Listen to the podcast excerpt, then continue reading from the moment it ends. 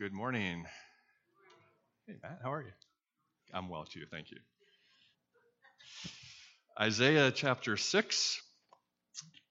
If you have a Bible handy, there are Bibles available in the uh, pews in front of you. Um, always encourage you to bring your own Bible if you have one. If you'd like to take notes or keep track of things, uh, bring a Bible with you and, uh, and do that. Uh, but we do have them available in front of you if you uh, didn't bring one today.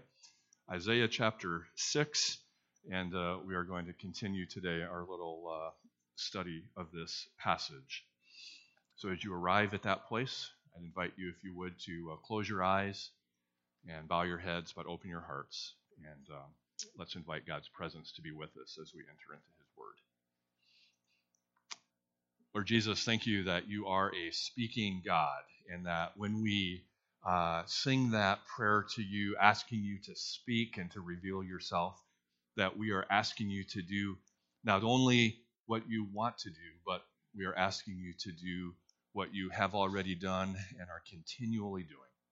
And so, Lord, as we enter into your word, uh, let this not just simply be an intellectual exercise, something that happens in our minds, but let this word be something that grips our hearts and penetrates into our souls and comes alive for us so that we can become different sorts of people, so that we can become more and more the sorts of people who reflect your presence in our world.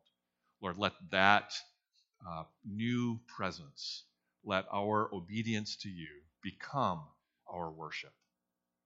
Lord, we give this time to you for your glory. In Jesus' name, amen.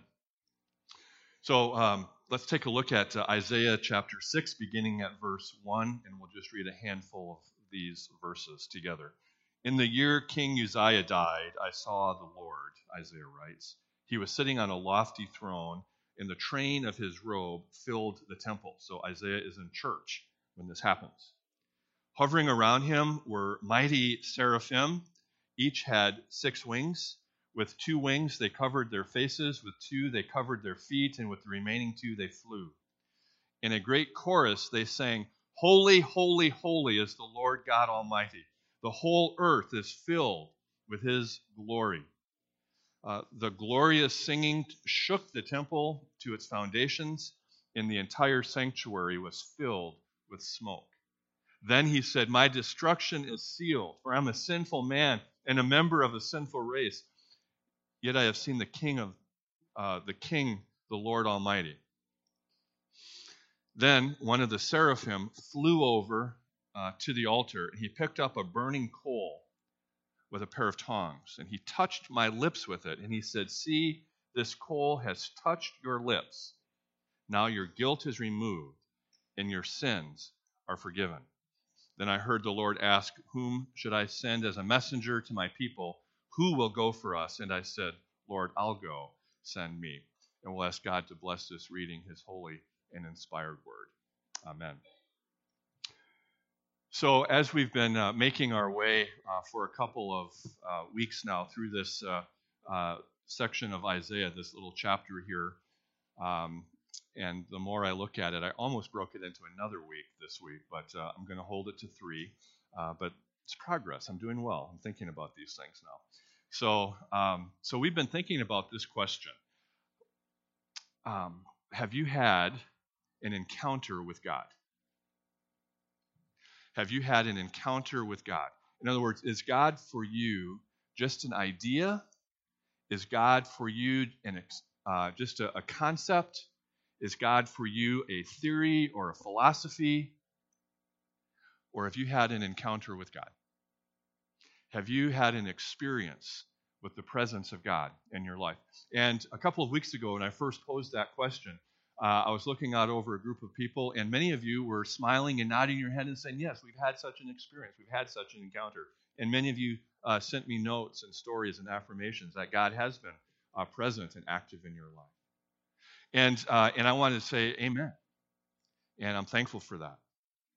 How do you know if you've had an encounter with God? How do you know if God has touched your life? How do you know if you've shown up in a place and God was really there? Last uh, time we talked about this, we focused on the idea of God's glory. And we said this is one way that you know if the presence of God has come into your life. God's glory has come. God's glory is present in your life. If you have God's glory in your life, we said, remember, God's glory is God's weight, it's God's massiveness, it's God's heaviness, the, the heavy, massive weight of God. Uh, remember, we had those little those little uh, balls of tungsten, right? And we, we said uh, when the, the presence of God comes into your life, it has weight. And that weight will, will displace everything about you. Uh, when the presence of God comes into your life, everything is changed. Everything becomes different. You begin to uh, be the sort of person who longs to be close to God. You become the sort of person who has a desire to be a, a worshiper of God. You, are moved to please God in everything that you do. In other words, uh, uh, uh, obedience to God isn't a, a, burden, it isn't a hardship, it isn't onerous, it doesn't feel distasteful to you. But doing what is pleasing to God is the deepest desire of your heart. This is what the glory of God uh, upsets everything else in our life and changes who we are at the deepest level. It's as if um, our life is just swamped by the waves when the glory of God is dropped into the pool of our lives. On the other hand, uh, if God for you is just an idea, just a concept, just a philosophy, just a theory, uh, if you've thought about God but never encountered Him, God has no glory in your life. Uh, God as a concept has no glory. God as an idea has no weight. There's no mass, there's no heaviness. And so God will drop into your life as a concept and just float on the surface, and nothing much will change. Uh, you can stay pretty much who you are. You can retain all of your thinking, all of your ideas, all of your plans, all of your agendas, all of your values, all of your priorities, uh, all of your, your taste, all of your friends, uh, all of your demeanor, uh, your character. Nothing really has to change uh, in order for God as an idea just to be floating around the surface of your life. It doesn't have any weight, it doesn't displace anything. This week we want to uh, press just a little bit further and look at another word. Uh, how do you know if you have had an encounter with God? Uh, the first is the glory of God is present in your life. The weight of God has changed you. Uh, the second word that we want to look at in this little study is this idea of holiness. Uh, you've had an encounter with God's holiness, something has happened. God's holiness. Uh, the seraphim actually say, uh, Holy, holy, holy. Uh, sometimes we sing the song, Holy, Holy, Holy. We have a couple of different versions of that. Uh, holy, Holy, Holy shows up uh, not only here in Isaiah, but it shows up again uh, at the end of the Bible in the book of Revelation. Uh, the angels are singing, Holy, Holy, Holy. Now, in uh, the Hebrew language that Isaiah is using to write this um, uh, prophecy, uh, one of the ways that you might show an intensification or a magnitude of something is to repeat the word. So, in other words, uh, you might say, like in Genesis 14, there's a place where it talks about uh, somebody falling into a really, really big pit. And instead of saying a really, really big pit, uh, what the Hebrew says is they fell into a pit pit.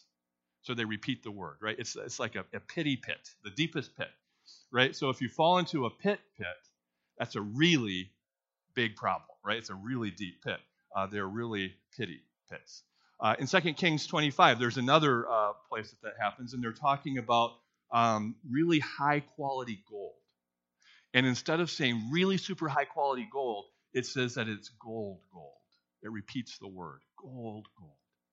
Uh, it's it's it's uh, uh, it's the best gold. It's the most refined gold. It's the most precious gold. It's the it's the uh, it's the most valuable gold, the purest gold, the most exquisite gold. And so magnitude or intensity gets expressed in the Hebrew language very often by just repeating the word. Now, nowhere else in the Bible is there a tripling of the word. And so here, uh, when the seraphim are saying, Holy, holy, holy, not only, not only are they saying that God's holiness is the best holiness, it's the greatest holiness, it's the purest holiness, it's the most exquisite holiness, but they add another intensification to it. Three times, holy, holy, holy. In other words, there is no holiness greater than the holiness of God. The holiness of God is absolutely perfect. It isn't just holy, holy that they say, it's holy, holy, holy. The absolute category beyond all categories, perfection of holiness. So, what is this holiness that they're talking about? Um, Hebrew scholars talk about the uh, word here, kadosh, that uh, means um, a couple of different things. On the one hand, the word itself means superlative. It means uh, extreme, the very best. It's a um, uh, it's a it's sort of a, a unique superlativeness. Uh, to say that uh, God's wisdom is holy wisdom is to say that His wisdom is the very best wisdom. Uh, if, if you're to say that God's love is holy love, you're to say that it's love that's infinitely better than any other love. Uh, if you were to say that God's uh, presence is a holy presence, then God's presence is the very best sort of presence. Uh, so you can put the word holy in front of another word, and it intensifies the word. It makes it into the very best version of that thing holy wisdom, holy love, holy presence. But there's another meaning for the word holiness, and that is the idea of brilliance or beauty, uh, brightness. So, so far, here's what we know about the presence of God. On the one hand, it's heavy. God has a heavy, weighty, massive presence that sends ripples effect into your life. And now we're saying the presence of God is bright. It's it's uh, it's uh, um, uh, luminescent. Uh, it's brilliant. And this is what you get with the seraphim. They're saying holy, holy, holy. And what are they doing? They're not they're not just they're not just um, saying it once and they're done. Uh, but the way that Isaiah describes it, he's using a, a, a form of the grammar that says they're constantly saying, Holy, holy, holy. They never stop saying, Holy, holy, holy. Whenever they're uh, in the presence of God, these angels are saying, Holy, holy, holy. They're, they're, they're constantly singing these, these words of praise. Uh, in other words, they're fascinated by God's holiness. They're, they're drawn to God's holiness. They love God's holiness. They can't get enough of God's holiness. They're constantly adoring the holiness of God. Now, let me just pause there for a minute and say, uh, think about this.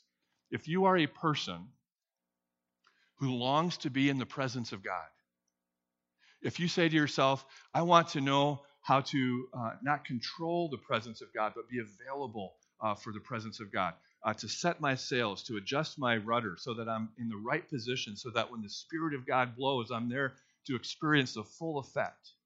I, I'm a person that desires and longs to know uh, an encounter with God in my life.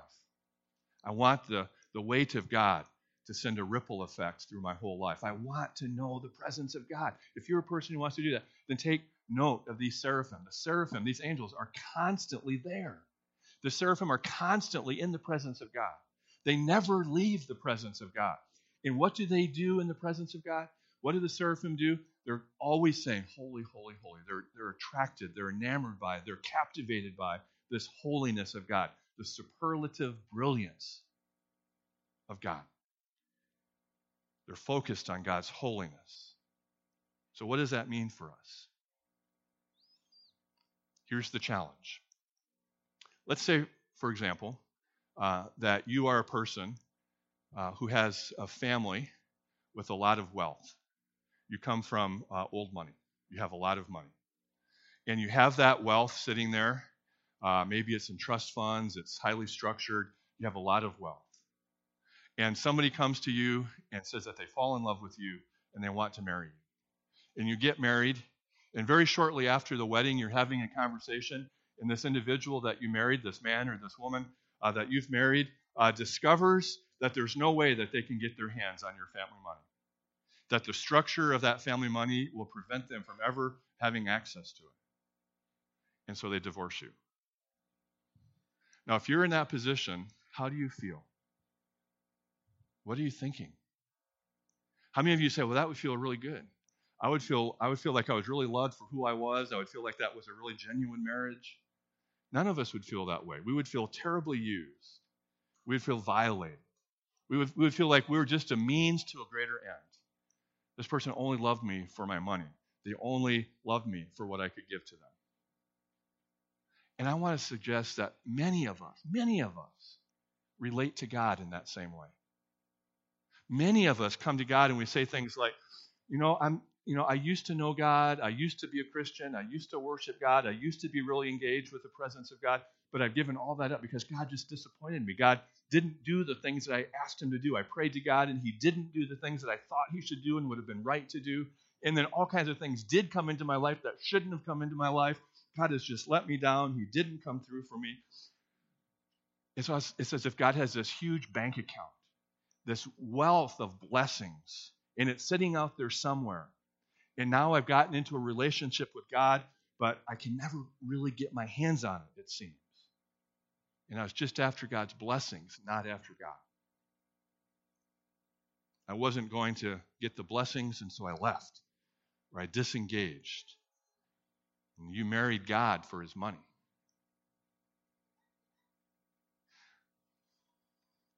If you marry God for his money, you'll never have the glory of God in your life.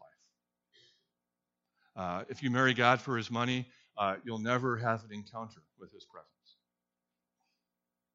The seraphim say, We love God, we worship God, we adore God for his holiness. Here's the difference the seraphim are not adoring and serving God, they're not worshiping God because of some sort of a cost benefit analysis. Uh, they're not saying, you know, it really in the end pays off to know God. I really get a lot out of this relationship with God. It isn't that I will worship God and this great exchange is that if I worship God, if I obey God, I'm going to get power or approval or I'm going to get comfort or control or significance or security. I'll get something back from it. It isn't that they're doing that kind of analysis.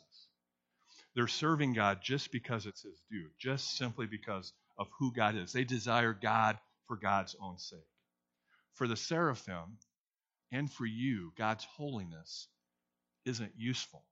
You see that? God's holiness isn't useful for anything for you. Uh, if you love God for God's holiness, you're loving God for God Himself.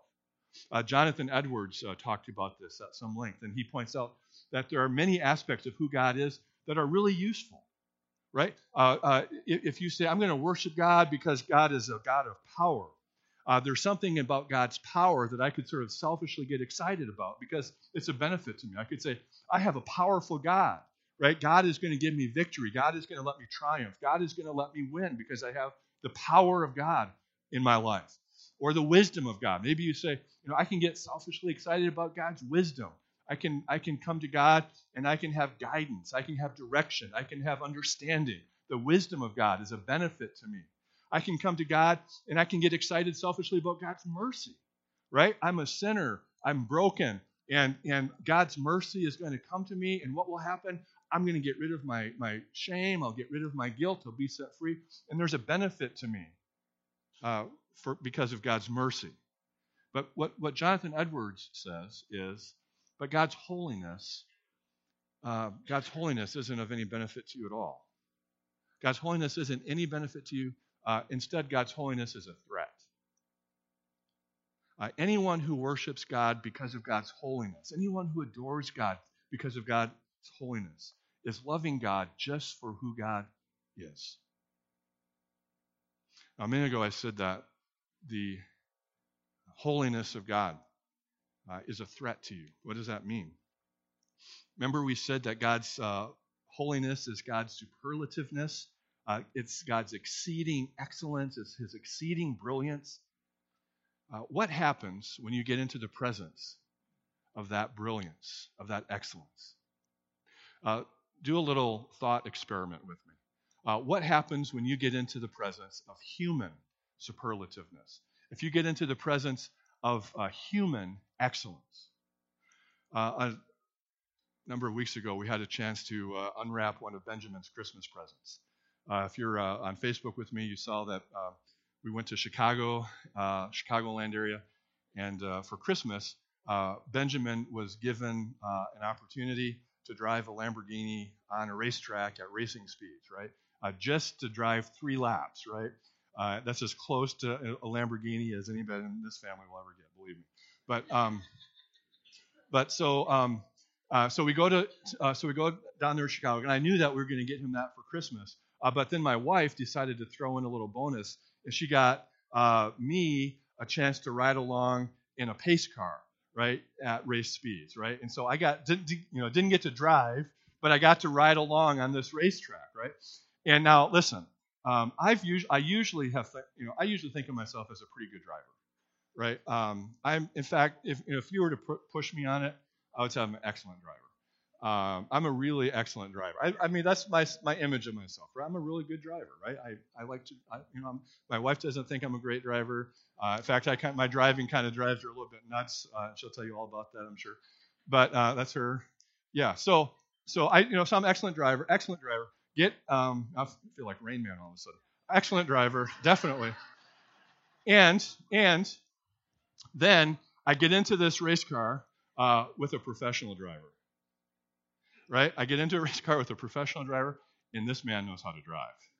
He, he is not just excellent, he's a superlative driver, right? He, he is a glorious driver, almost a holy driver. He's an excellent driver. He, this man, a super, and he's, he's, you know, taking curves at speeds that I wouldn't even think of going straight with, and you know, he's doing all kinds of things out on that racetrack, and he's just chit chatting about things that we're passing by. And oh, there's a robin, and right, my my knuckles are white. What's happening? And he, you know, and in the presence of this professional racing driver, not only is he a professional driver, but he teaches other people to be excellent professional racing drivers. He's an excellent driver, right? Superlative driver. And how do I feel, right? All of my bravado about I'm a good driver, I'm a good driver, and suddenly I feel I can't hardly drive at all, right? I feel like I'm a, it's my first day of driver's training right? When we get in the presence of human excellence, how do you feel? Right? Uh, we lived in Los Angeles for a number of years. And every once in a while, you'd run into people in Los Angeles who said, you know, uh, I'm from some small town uh, back in Michigan or back in South Dakota or Iowa or something like that? I'm from some town, and I thought I was beautiful, or I thought I could act. And then I came to Los Angeles, and I went to my first audition, and holy moly, right? Uh, suddenly, uh, my sense of self um, esteem just came crashing down around my ears, right? Suddenly, I thought I was beautiful, and I came to, to Los Angeles, and uh, there's, there's a million people here who are more beautiful than I am. I thought I could act. I was the best actor in my community theater, and I came to Los Angeles. I went to an audition, and uh, there are a million people in Los Angeles that are a better actor than I am. Listen, if you want to do something to bolster your self esteem, don't move to Los Angeles. It's a stupid idea. Don't move to Los Angeles. Uh, Tammy used to live in Nashville, and she would meet people who show up in Nashville and say, You know, I have a good voice. I can play guitar a little bit. I'm going to make it big as a country singer. And you'd show up in Nashville, and you'd find out that everybody in Nashville can sing and play guitar. Everybody can do what you can do. Don't go to Nashville if you want to improve your self esteem as a singer. What happens when you get in the presence of human superlativeness, when you get into the presence of humans who are excellent at what they do. So, what happens? What happens to Isaiah? Here's what we know about Isaiah Isaiah, um, that tradition tells us, was from a royal family. Uh, tradition tells us that his father was the brother to the king. So, Isaiah is an example of human superlativeness. He's human excellence. He is a part of the elite. And what we know about Isaiah from his book is that he is a person of artistic and intellectual and communicative genius, right? If you write a book, if you I mean, if you write a book, you're doing pretty well. If you write a book and people are still studying that book 3,000 years later, you're onto something, right? You're a smart guy.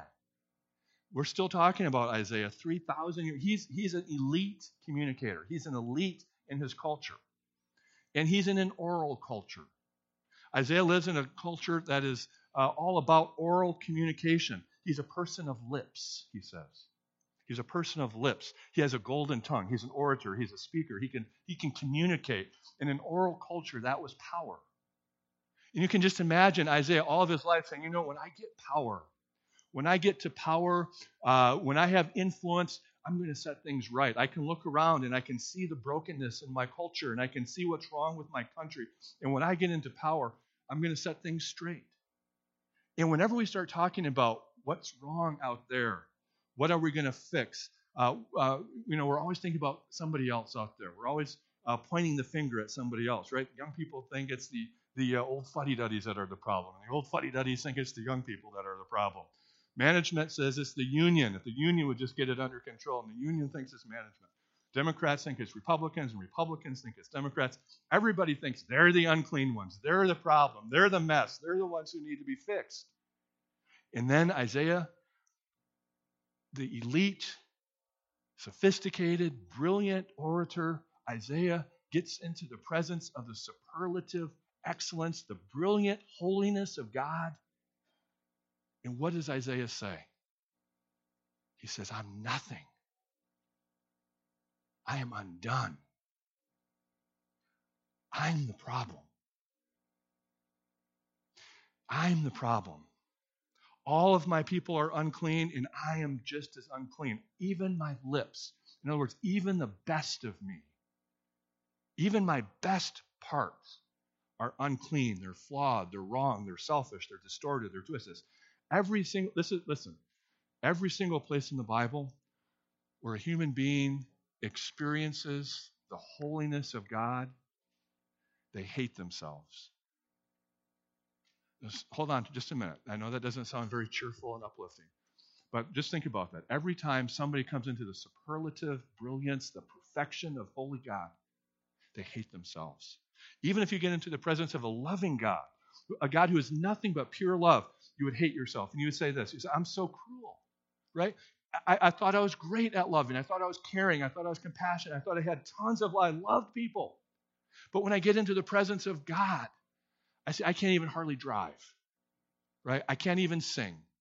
I'm not beautiful at all. I'm not loving at all. I've never loved anybody. If the presence of human superlativeness causes your self-image to come crashing down, how much how could it be different with God? Here's how you know that you've gotten into the presence of God. How you've begun to move God from being a concept or an idea to having God be a reality. You begin to be a person who knows that you're a sinner. You think that you're lost. You see uh, that you're capable of more cruelty, more capable of evil. You're more selfish. You're pettier. You're more small minded and more impatient than you ever thought possible. You know you're a sinner and you know that you need to be rescued by grace. Everything comes crashing down. Isaiah is utterly undone. So Isaiah comes into the presence of this holy, brilliant, beautiful God. He sees that he's part of the problem. He sees that the problem is with the human race. He sees his pride. He sees his cruelty. He sees his uh, unclean lips. He sees his sin. And he confesses that. And the minute he confesses that word, what happens? Here comes the fire of God flying towards him. Now just think about what would have been going on in Isaiah's mind in that moment. He's in church, and suddenly he sees the robes of God filling the space. Uh, uh we, how many of you remember? I don't know how many remember. We used to have little angels that would hang down here uh, for Advent, right? And uh, the, the, angels would be up there twirling on wires and stuff. Big, huge, massive angels, flowing robes and everything else. If you, uh, the first couple of weeks that those were up there, uh, you would come in here and you'd forget that those were there, and you'd have you would you'd have a, a, a heart attack. It, would, it was terrifying, right, to see hanging uh, angels. Uh, uh, it, it, um, Isaiah walks in. He doesn't see uh, paper and cloth and wires. He sees seraphim. He sees the robes of God. He's in the presence of God. He is terrified in the holiness of God, he becomes acutely aware of how dire and helpless and broken his situation is. And he says, I am undone. I am unclean. There's nothing good in me. There's no good in me. And what, what happens? A seraphim picks up the fire of God, right? And we know it's the fire of God because the seraphim can't even touch it with, with their hands. And they pick up some tongs and they pick up the fire of God. And now, now this fire is coming at your face. What do you think is going to happen? What does Isaiah think is going to happen? He touches his lips. He touches his lips, the, the, the, very point of his confession. And for a moment, it would sting. For a minute, there would be incredible searing pain. But then, instead of a message of destruction, he hears these words You've been saved, you've been redeemed, you've been cleansed, you've been put right again. And you've just been touched by God's grace. How do you begin to experience the living presence of God? How do you get to have an encounter with God? I encounter God. God begins to move from a concept to a reality as I come to worship God and love God for his holiness, not for any gain, not for anything that I get out. In fact, as I come and see the holiness of God and love the holiness of God, I am undone. I ruthlessly confront the reality of my brokenness, not just my worst parts, but my best parts. And then, just as I'm about to crumble completely, God comes and says, You are cleansed. You are redeemed. Your sin is atoned. You are mine. And you have been touched by grace. Let that in. Let that happen. Every single time we come to this place of worship, we come adoring God, loving God for his holiness, for who God is in and of himself. And then we have this moment of confession. Let that in. Let that penetrate. Let that sink into your soul so that the fire of God can redeem you again. Would you pray with me, please? Holy God, send your fire to this place. Uh, That's a dangerous prayer. It's an unsettling prayer. Lord, if your fire were to come, if we were to behold your holiness, we would be undone. In the house of cards that we have erected around us, monuments to our ideas of perfection and performance would crumble away. We would see our precarious position for what it is. And, and yet, Lord, that is our prayer. That is our prayer that you would send your fire, that we would see you, that we would be undone, that we would come to the end of ourselves, and that we would be restored again by you. Thank you for your Son. Amen.